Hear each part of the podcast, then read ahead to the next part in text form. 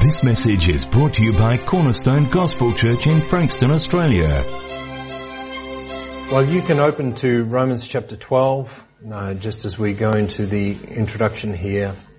Romans chapter 12. And let's just pray for this message. There's been a lot of material in these messages and uh, there's a lot here today.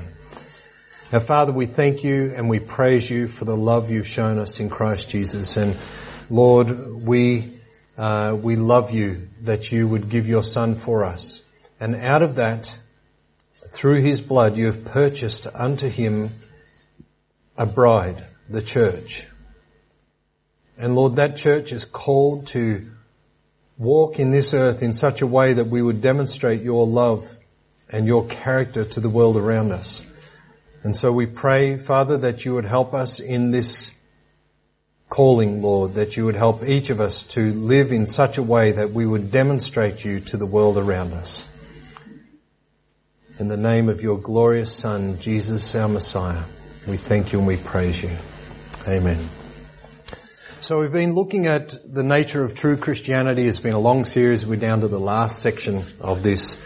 Um, uh, but believe it or not, it's going to take uh, a few weeks and there'll be a couple of weekends where I'm away and so that's going to stretch it out a little bit. But I didn't want to put this off because there's a lot in this and you'll have a lot to think about over the next couple of weeks. So I really would encourage you to take notes and, uh, you know, photograph the slides if you want. Um, you just point at me and I'll step out of the way so you don't have my ugly mug in the way. Um, so we are looking at now, as we've moving into this last part of freedom now from the results of the bonds of sin, substantial healing in the church. The re- resurrection of the Messiah is a doctrine that has often been attacked and it gets attacked by liberal theologians and and uh, you know I've spoken to people who've who've professed to be Christians and they have said to me out on the street when we're evangelizing, you don't literally believe a man rose from the grave, do you? And uh, you know you really shouldn't call yourself a Christian if you don't believe that.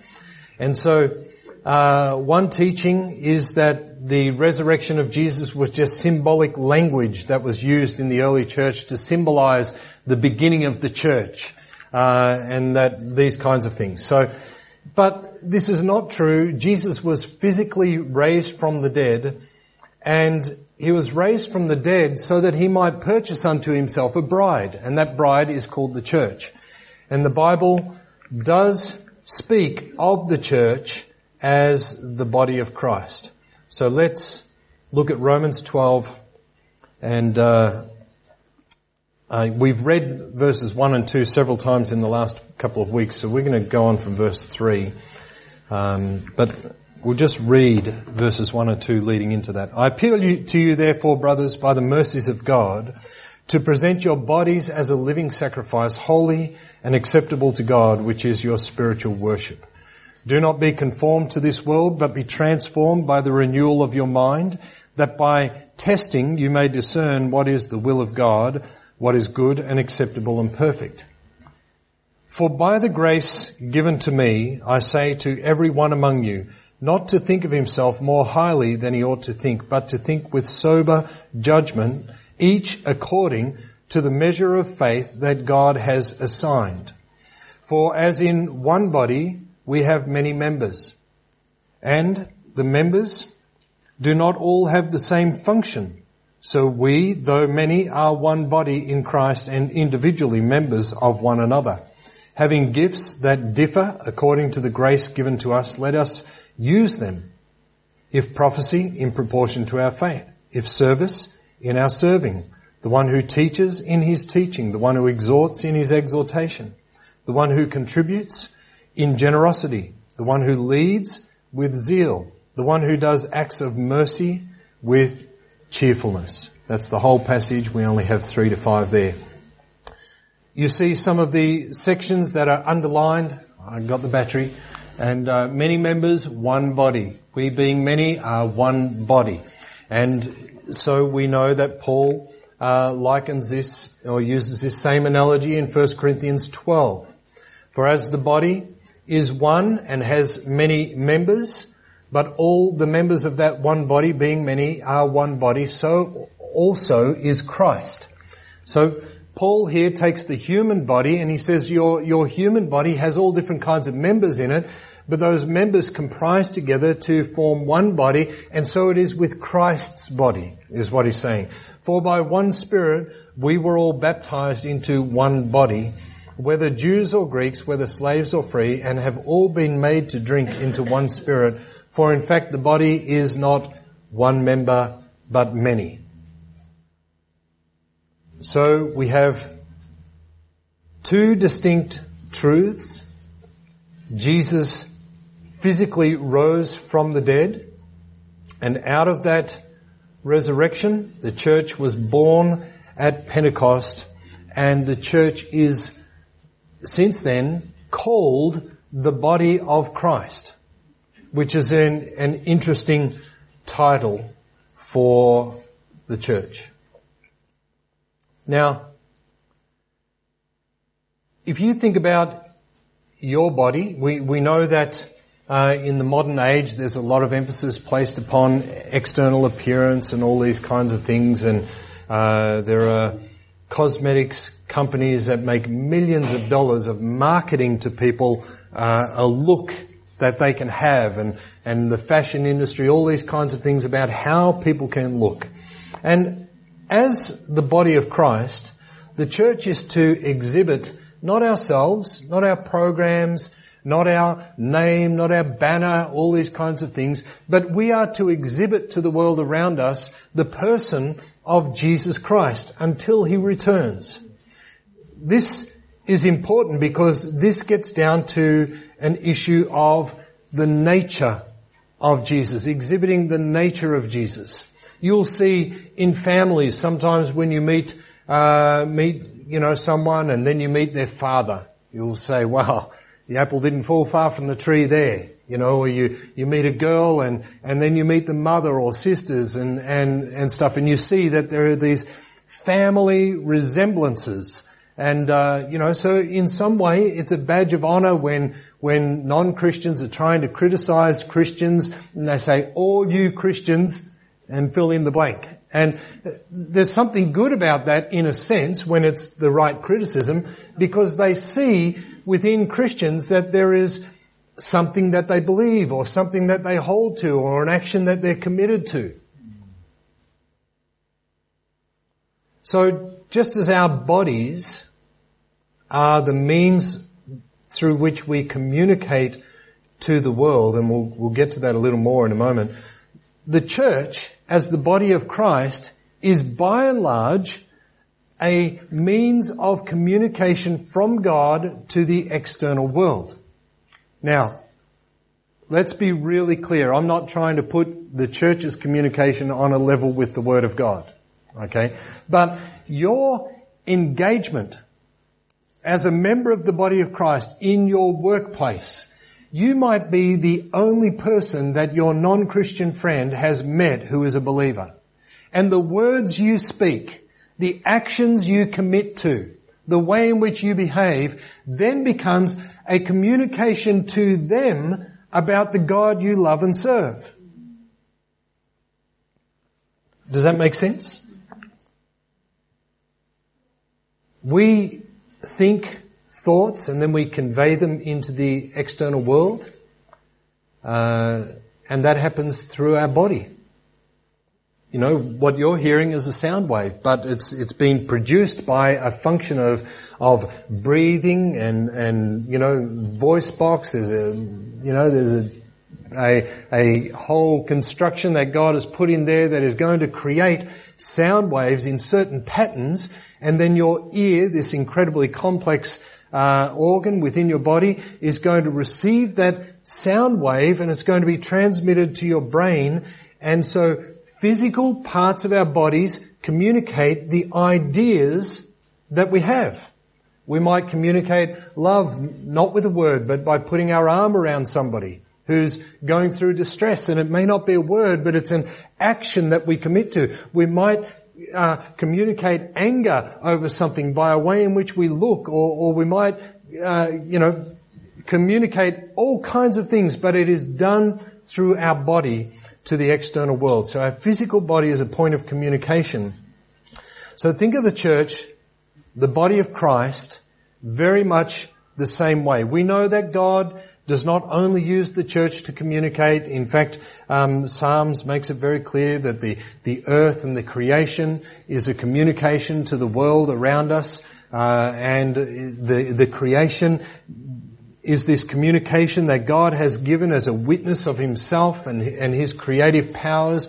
The Bible is a specific revelation that God has given to us. History is part of that revelation of God as well that He's poured out upon us, all these kinds of things. But the church comes into this as part of the communication of God to the world around us. We could cut right to the chase. And in Romans, Paul declares how shall they hear without a preacher? And he's talking about the spreading of the gospel there. How are the unsaved going to hear except you and I take the gospel to them? So physical people are going to take the gospel and through the action of their lives be engaged with the external world around and communicate the gospel to people. So since the fall of man, there have essentially been two humanities. There are those who remain in revolution, in revolt against God. Sire, the peasants are revolting.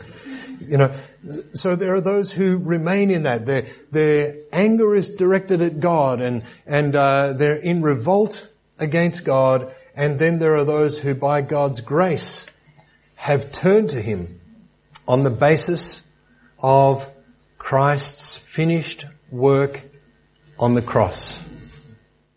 A person does not have to join a church to be a believer, does not have to sign the Nicene Creed or a, statement of faith or any such thing to be a believer. The simplicity of the gospel is about a person's sin, their violation of God, Christ's death, and that understanding that Christ died in our place. And then when the heart is humbled and broken over their sin and they call out to, uh, to the Lord Jesus Christ, they can be saved.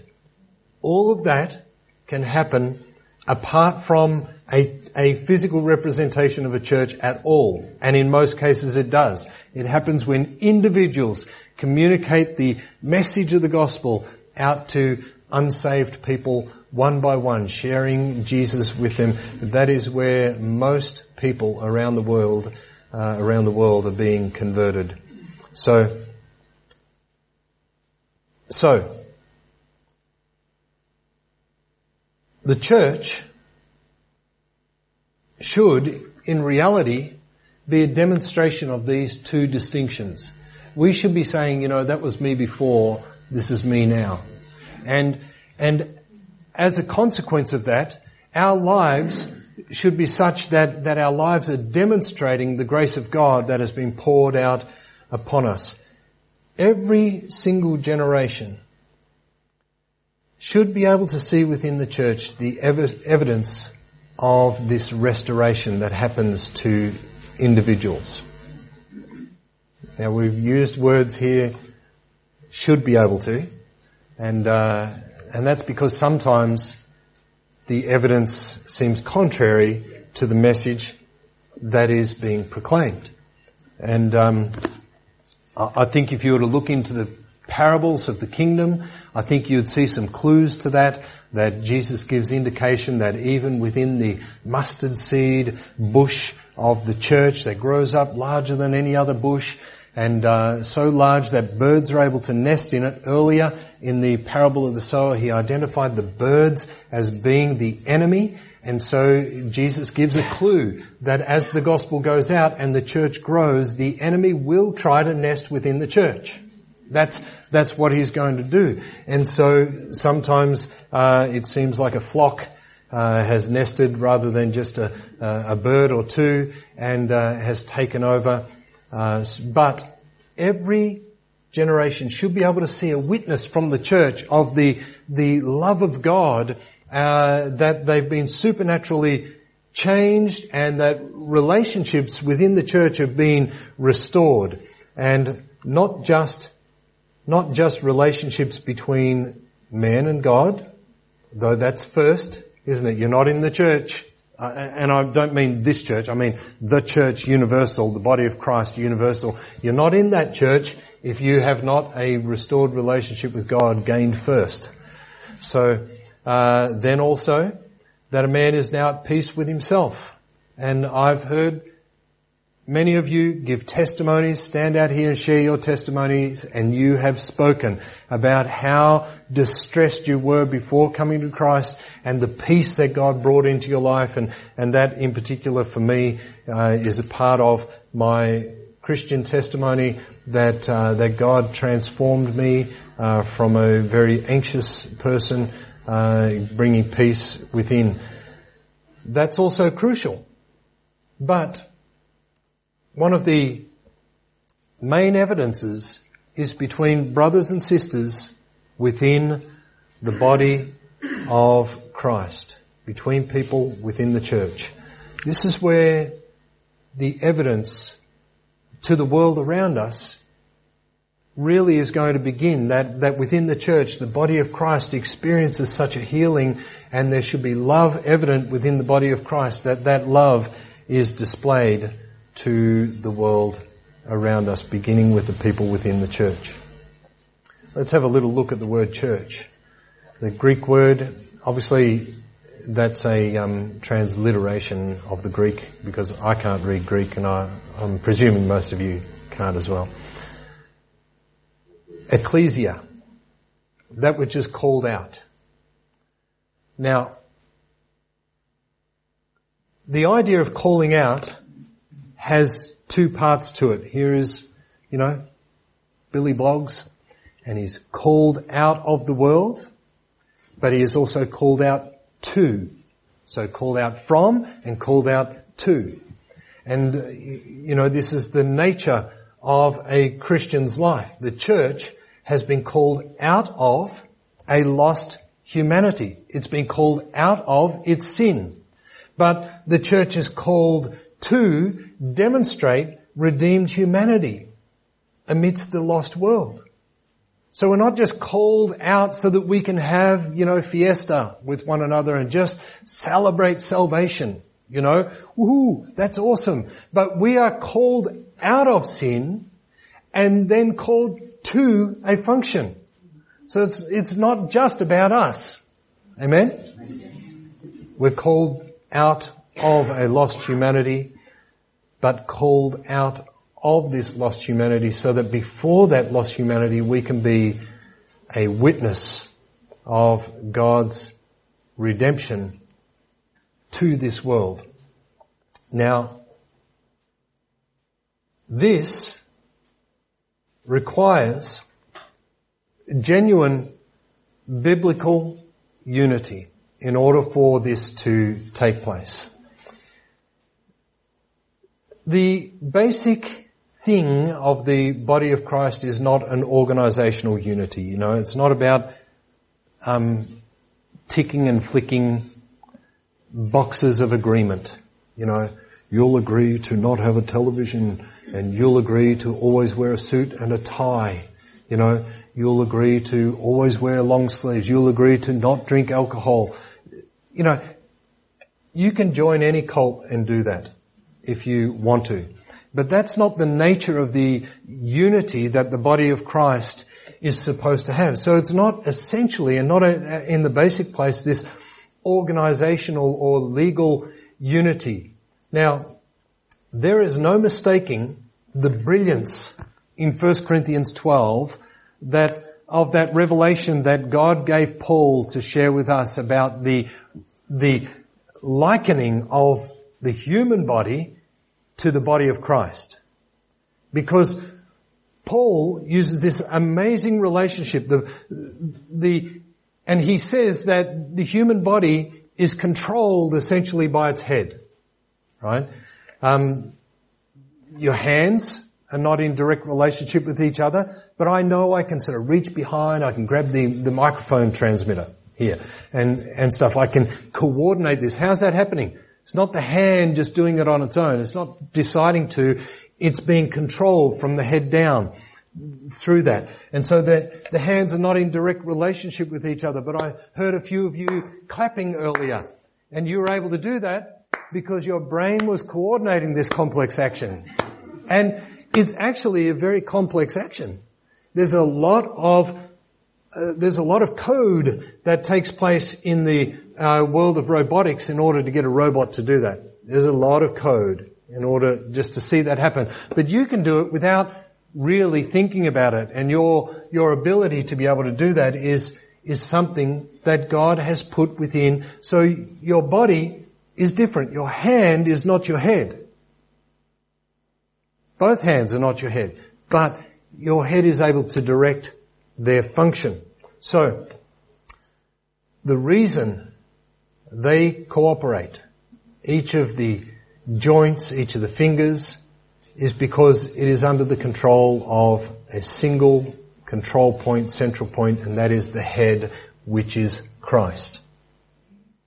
Now, um, Friday was a bit fresh out on the postie round, and uh, you know I got to the end of the round, riding back to the the office, and my hands weren't doing what my head was trying to tell them to do. I, I was having trouble getting the uh, the waterproof clothes off, and of course at that point your your body's telling you you need to go to the bathroom and you need to go quickly, and uh, you've got all these layers on uh, and stuff, and my body just wasn't, my hands just weren't working properly because of the cold. It's a frustrating thing. That's a that's a frustrating thing. I've had that uh, a few times in life, uh, such cold, but real unity is much more than just an organizational unity. You see, the the body of Christ, it's much more than just um, all agreeing to a creed as such. Real unity is each part of the body under the function of the head. That's, that's what it is. And that head is Christ. Let's keep emphasizing that. That head is Christ and His Word. The unity of the church within the local church is about being under that head's control. Being under Christ's control. If we take Jesus out of that picture there and we put a man in, uh, we're headed for devastation at that point. So real unity is about Christ being the head of the church. And you and I functioning under His leadership. If I as an individual or if groups of Christians are not under the leadership of Christ, then the church will be functioning in such a way that it will not bring glory to God. Now, if you have been involved in a heavy shepherding movement, you know about that. You, you know that where you get that pyramid structure, uh, that invariably it leads to uh, a dysfunction of the church at some point. The whole thing becomes spastic, to use the old word. Very politically incorrect these days. You can't say spastic, you know. But it is still a medical term. Spasticity is a medical term whereby the signal between the brain and the hands or brain and parts of the body is not working and so the body begins to display this irregular function. And uh, and so it, it is still a term that that exists but but it's you know you just can't say that these days. We don't want a spastic church. We don't want the body of Christ being spastic. It doesn't matter whether we're talking about a local church, whether we're talking about a Christian school, whether we're talking about a mission organization or outreach, it doesn't matter. As individuals fail to be under the leadership of the Holy Spirit, under the headship of Christ, that local church, that mission organization, that Christian school will begin to experience this spasticity. And um, if you remember, way back in one of our early lessons in this series, we talked about um, uh, two chairs. If you, you remember that, we we had two chairs, And we said that believers are people who've been in the chair of the world over here and, and through salvation have been uprooted from that chair and they're called to live in this chair over here. Uh, but every now and then they're living and, and proclaiming their Christianity, but sometimes they still sit in that chair. Sometimes they still behave in that way and, and, uh, and they go back to those behaviors of the old life. And, and we talked about that process of sanctification that God is taking us from this point when we get saved and He's maturing us and developing us along the way. So there is an exhibition of Christ in, to be within the church to the world around us and that's what the result of our Christian life should be. That you and I as believers are demonstrating Jesus to the world around us. Now, unity is not merely an organizational idea or some sort of abstract idea. Unity is not going to be perfect in this life. We, you know, we're not talking about conformity to singular ideas except in essentials, but we're talking about you and I being unified to bring glory to Christ as believers. And this is very important for us because on the basis of the finished work of Jesus, there should be substantially healed relationships in the world and, and that should start with believers. That, that should start there. That believers should be experiencing these, this healing in their lives that works outward into the world and starts with the church, that the church is that light shining to the world. Now this brings us to a couple of practical considerations. So let's have a look at these. One is how believers live should correspond with what the Bible teaches.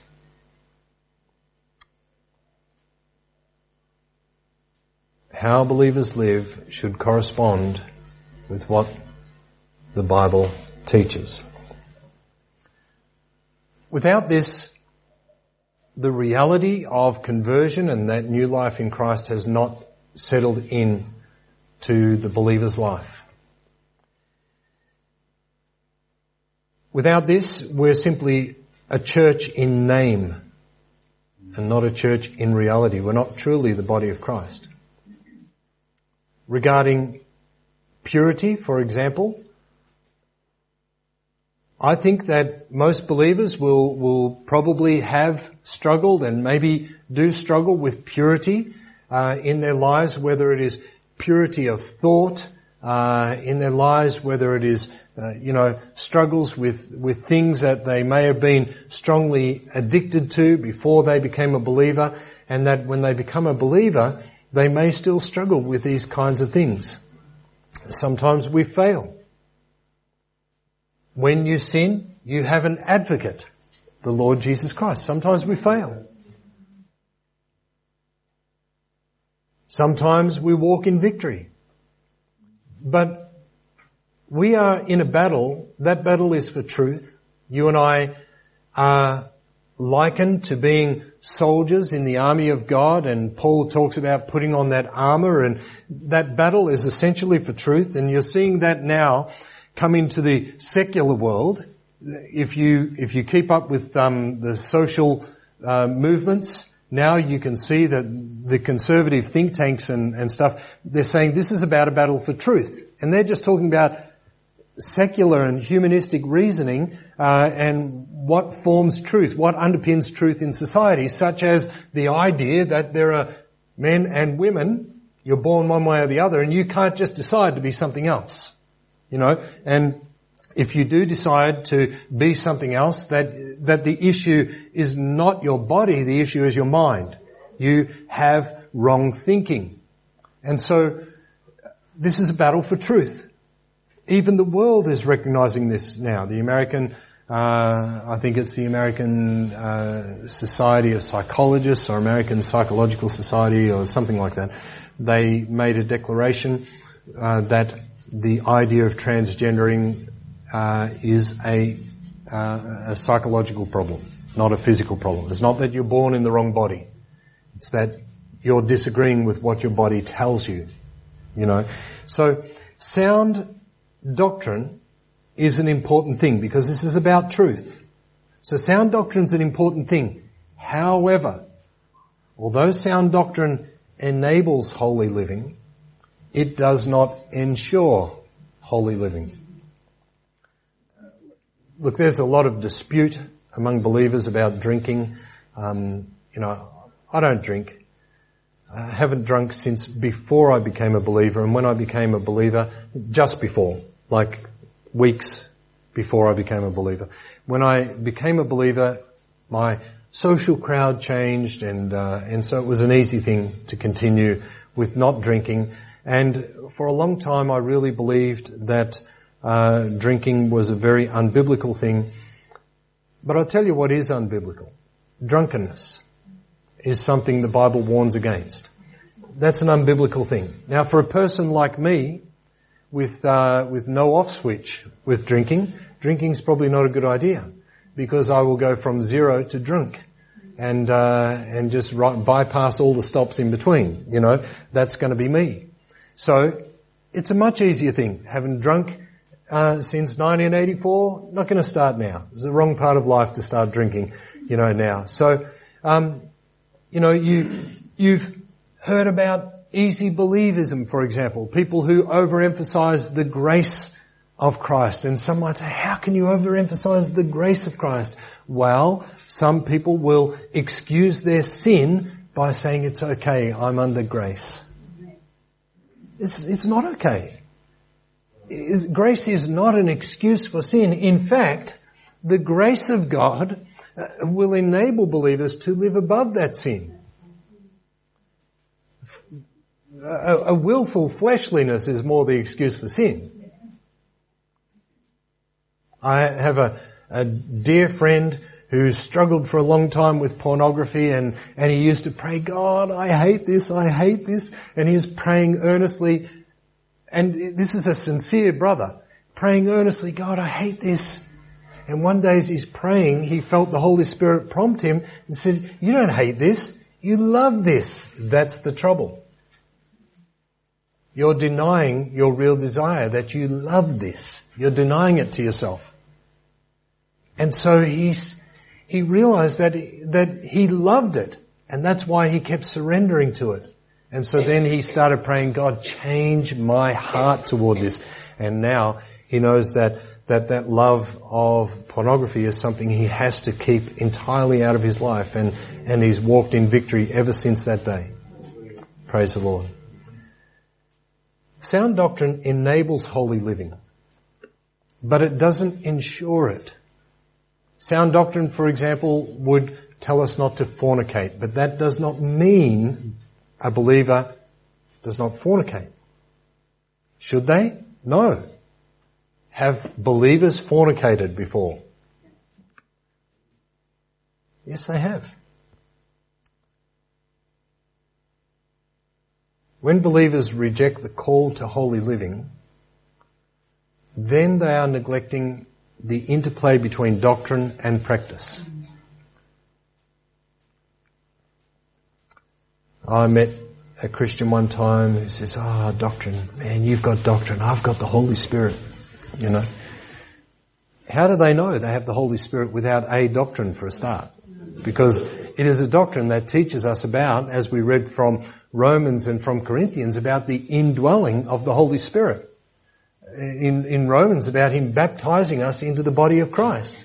How do we know anything about the Holy Spirit without doctrine? And so it's a, a foolish argument.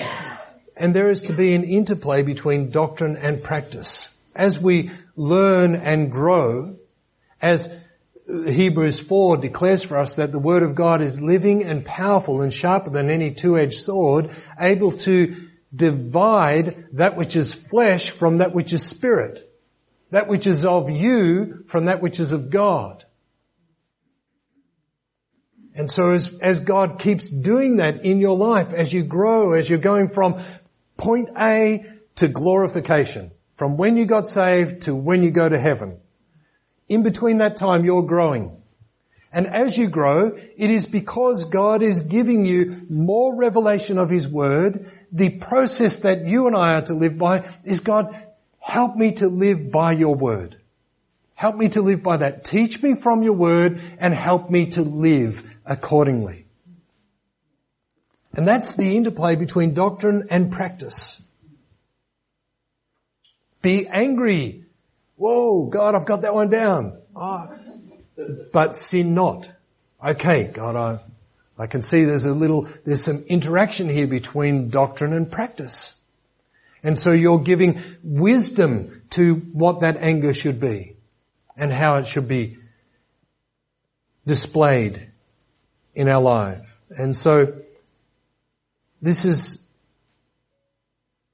the case with the church, that the church has this relationship between doctrine and life, between belief and action. There's to be this relationship and, you know, doctrine is kind of like the legal side of things. It, it gives the whys and wherefores of things, but, but, and it has its practice, but it's not everything.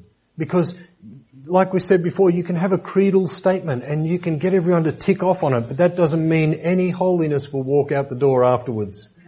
Because the person who's been born again may not understand a thing about a creed of any kind could live a holy life out of the simplicity of walking with Jesus and desiring to honor Him.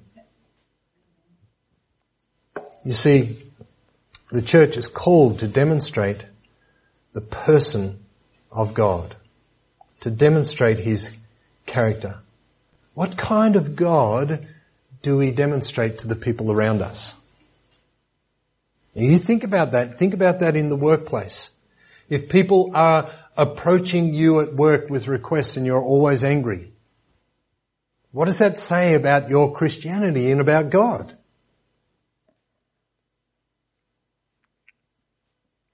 Now, you and I are fallible.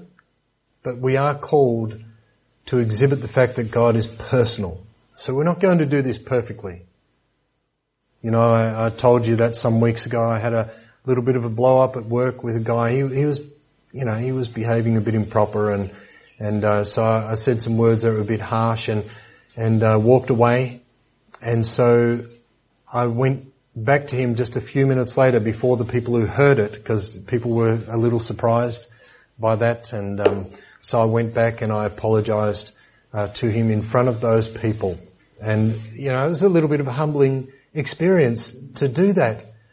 But I thought, man, what have I just done to my testimony right here? I need to do at least what I can to restore this.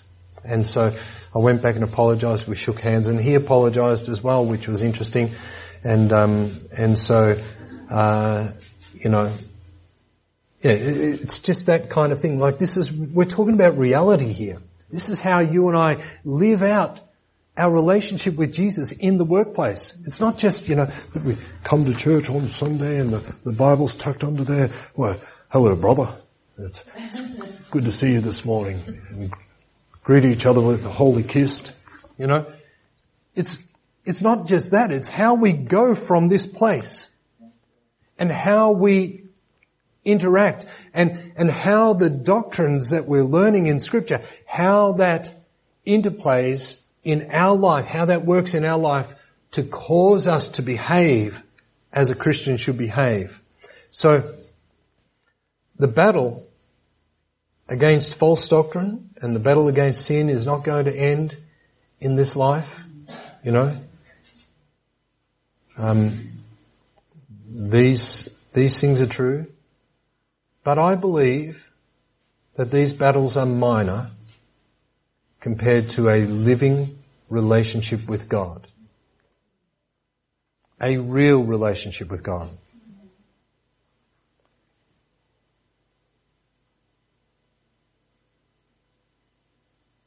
Now there, obviously, there are doctrines and there are doctrines, right? There are false doctrines and there are false doctrines. If you start going into uh, Jehovah's Witnessism, for example, that Jesus is the first creation of God.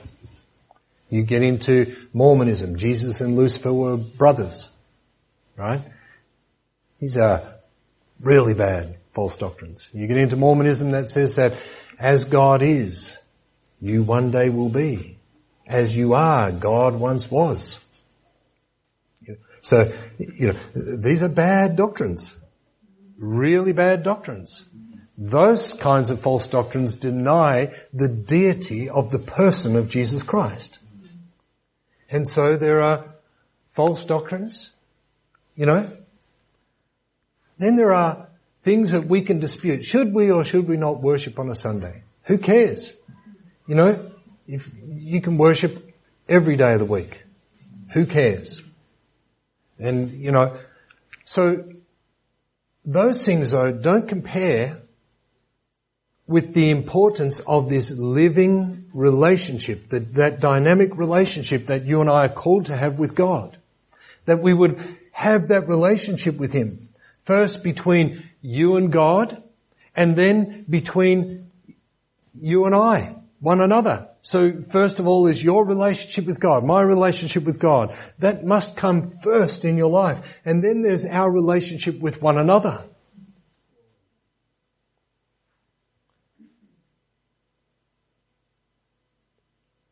And so, you know, one creed says that we're to glorify God and make Him known in the world. And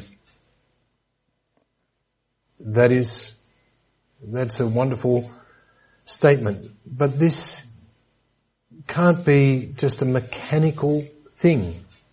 It's not just a mechanical or a legal thing. It, has got to stem out of relationship. You know?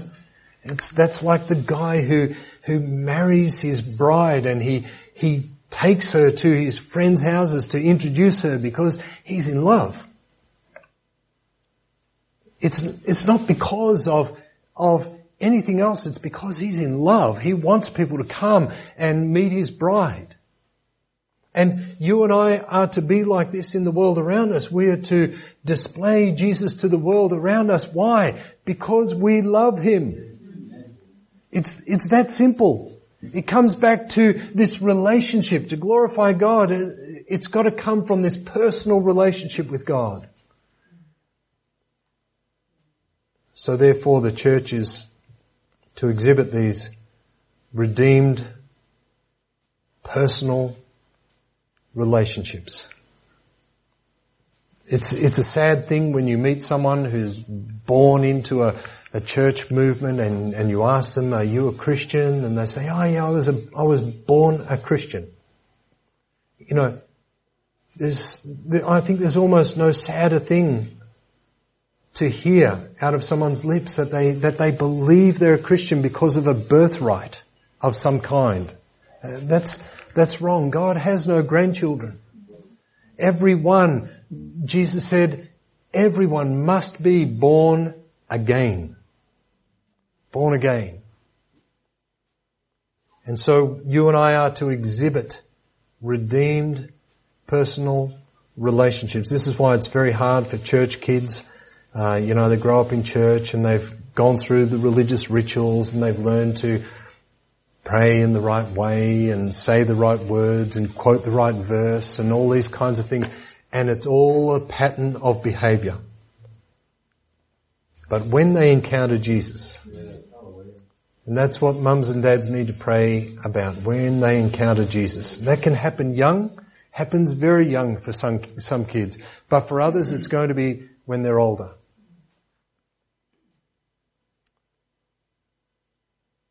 Liberal theologians remove these distinctions between the saved and the lost.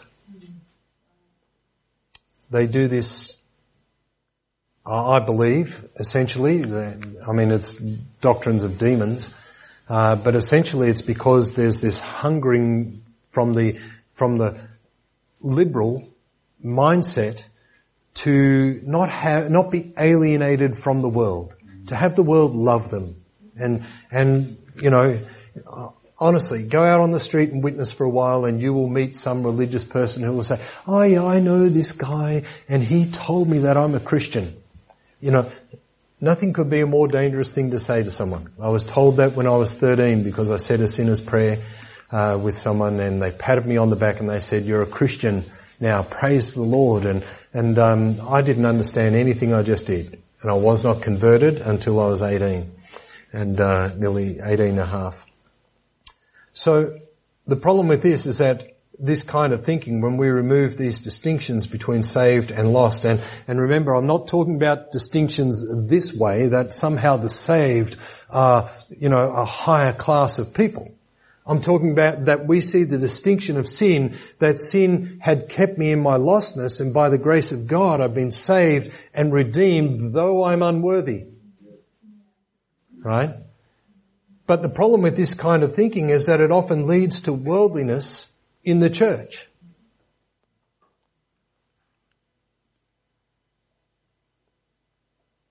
I've known of churches where uh, elders and, and uh, deacons in the church have not even been believers. Um, you know, what a tragedy.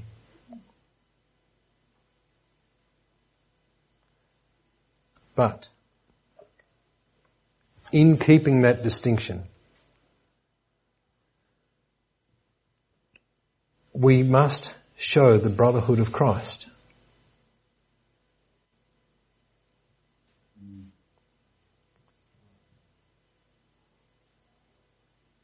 You see, when we, when we're adamant about keeping this distinction between the saved and the lost, and we don't show any brotherhood of Christ, we will start to see ourselves as being above other people. The religious elite. And there's more than one or two cults in the world who have that kind of thinking. And some of them are very mainstream. When the church recognizes the differences theologically between the saved and the lost, then neglects to show the brotherhood of Christ to one another and, and, and uh, neglects to show that same love for humanity to those who aren't saved, we're really set up for religious hypocrisy. The Apostolic Creed, I've bagged out creeds plenty of times, but it does say, I believe in the communion of the saints. I don't recommend creeds, to be honest. It's like a safety check, vehicle safety check that people have to do before they drive the vehicle out at work and they get the safety check and, and they go over and they go tick, tick, tick, tick, tick, tick, tick. Put it back in. They haven't really checked if anything is safe uh, to use that vehicle. We can, we can do the same thing with creeds. We can say, I believe, I believe, I believe, and then walk out the door and behave like devils. But that is a beautiful statement. I believe in the communion of the saints. We state this, uh, you know, as being something of desire. It's not to be merely a theological phrase, but the communion of the saints that you and I are bonded together because we have a commonness in Christ Jesus. There are all kinds of differences about us. Differences of race and, and colour and, and national background and educational levels and all different kinds of things. But we are one in Christ.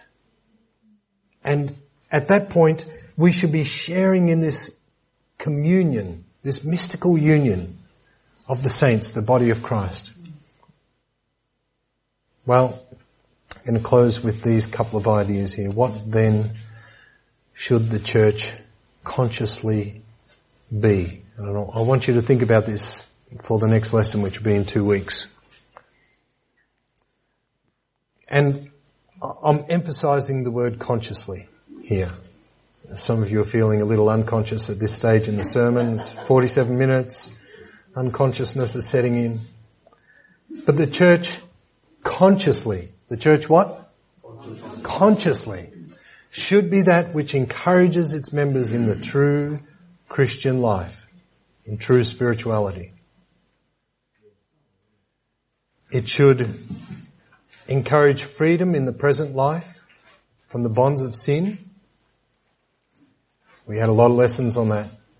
And it should encourage freedom in the present life from the results of the bonds of sin.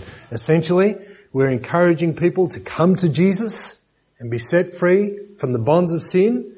And then after that, we're encouraging people in this life to be free from the results of those bonds. Do you remember the illustration I used? If you kick a dog, it walks funny. Right? Anyone remember that? And if you kick a dog, it walks funny. And, you know, I experience a lot of dogs out on the postie round. And, uh, you know, there are dogs that you don't trust.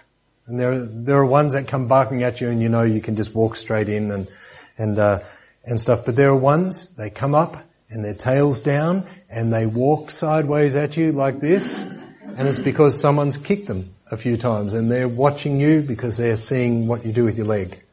I got this funny dog on my round. This is totally separate to all of this. Um, his, his name is uh, Bruno, and uh, he's a Japanese Aikido, or Aikido, or whatever they call him. And he comes up to the gate and chews on the gate while I'm there, and he doesn't bark at all. And, and if I reach near the fence, he'll reach over and try to bite me. I can park the bike and walk straight into the yard, and he just stands there and looks at me like, "What are you doing? You're supposed to be on that side where I can defend the property." You know, he's hilarious. So, um, but it, it, it's freedom now. So we have a lot of learned behaviors and we come to Jesus and then some of those things are difficult to unlearn and it's a process of sanctification. Sometimes God sets people free amazingly from addictions and all kinds of stuff, but there are issues of our personality that have to be worked out. There are issues of thinking that have to be worked out. And God does that over a process of time and that is that freedom in the present life from the results of the bonds of sin. So, this is a, an exciting part, substantial healing in the church. There's been a lot of trouble in Christianity um, in down through its history, but the church has been, by and large, a glorious thing. The true church, a glorious thing. And uh, if you look into, do some studies into church history, you'll find some amazing testimonies of churches that have absolutely lived a glorious testimony in their communities for the sake of the name of the Lord Jesus. Amen. Hallelujah. Praise the Lord. Our Father, we thank you this morning and we praise you for your love. We praise you for that love that you've shown us through Jesus. We praise you that that love is revealed to us in the gospel. And we praise you, Lord, that in the gospel we're confronted with our sin in contrast to your great love for us. Thank you, Lord, for your saving power. That at the cross Jesus was in himself able to deal with all man's sin. That anyone who humbles themselves before you will be saved. So we praise you for this, Lord, and we thank you Help us now, Father, as we consider these magnificent thoughts about the gospel. Help us to live in such a way that we would, day by day, week by week, month by month, and year by year, should you tarry, maintain a witness of you to the world around us. To live out our Christian faith among those we work with, live with, and encounter every day. We praise you in Jesus' name. Amen. Hallelujah. Thank you for listening to this message. You're welcome to duplicate this message in its entirety for non-profit purposes. For more information and resources, visit cgc.org.au.